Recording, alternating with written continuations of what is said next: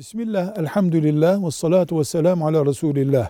Erkek ve kadın nikahlanmak için masaya oturmuşlar. Nikahlar akdedilirken erkek demiş ki ben evin ekonomik sorumluluğunu üstlenmeyeceğim. Senin maaşınla idare edeceğiz.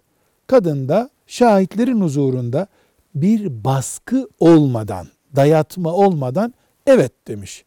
Yani bizim evliliğimiz erkeğin evi geçindirmeyi kaldırdığı bir şarta bağlı evlilik. Çünkü Allah erkek evi geçindirecek diye şart emretmiştir. Şartımız budur. Kadın böyle bir şey istemiyorum ben. Benim param bana yeter demiş. Bunu kabul etmiştir. Akitte bu konuşulmuştur.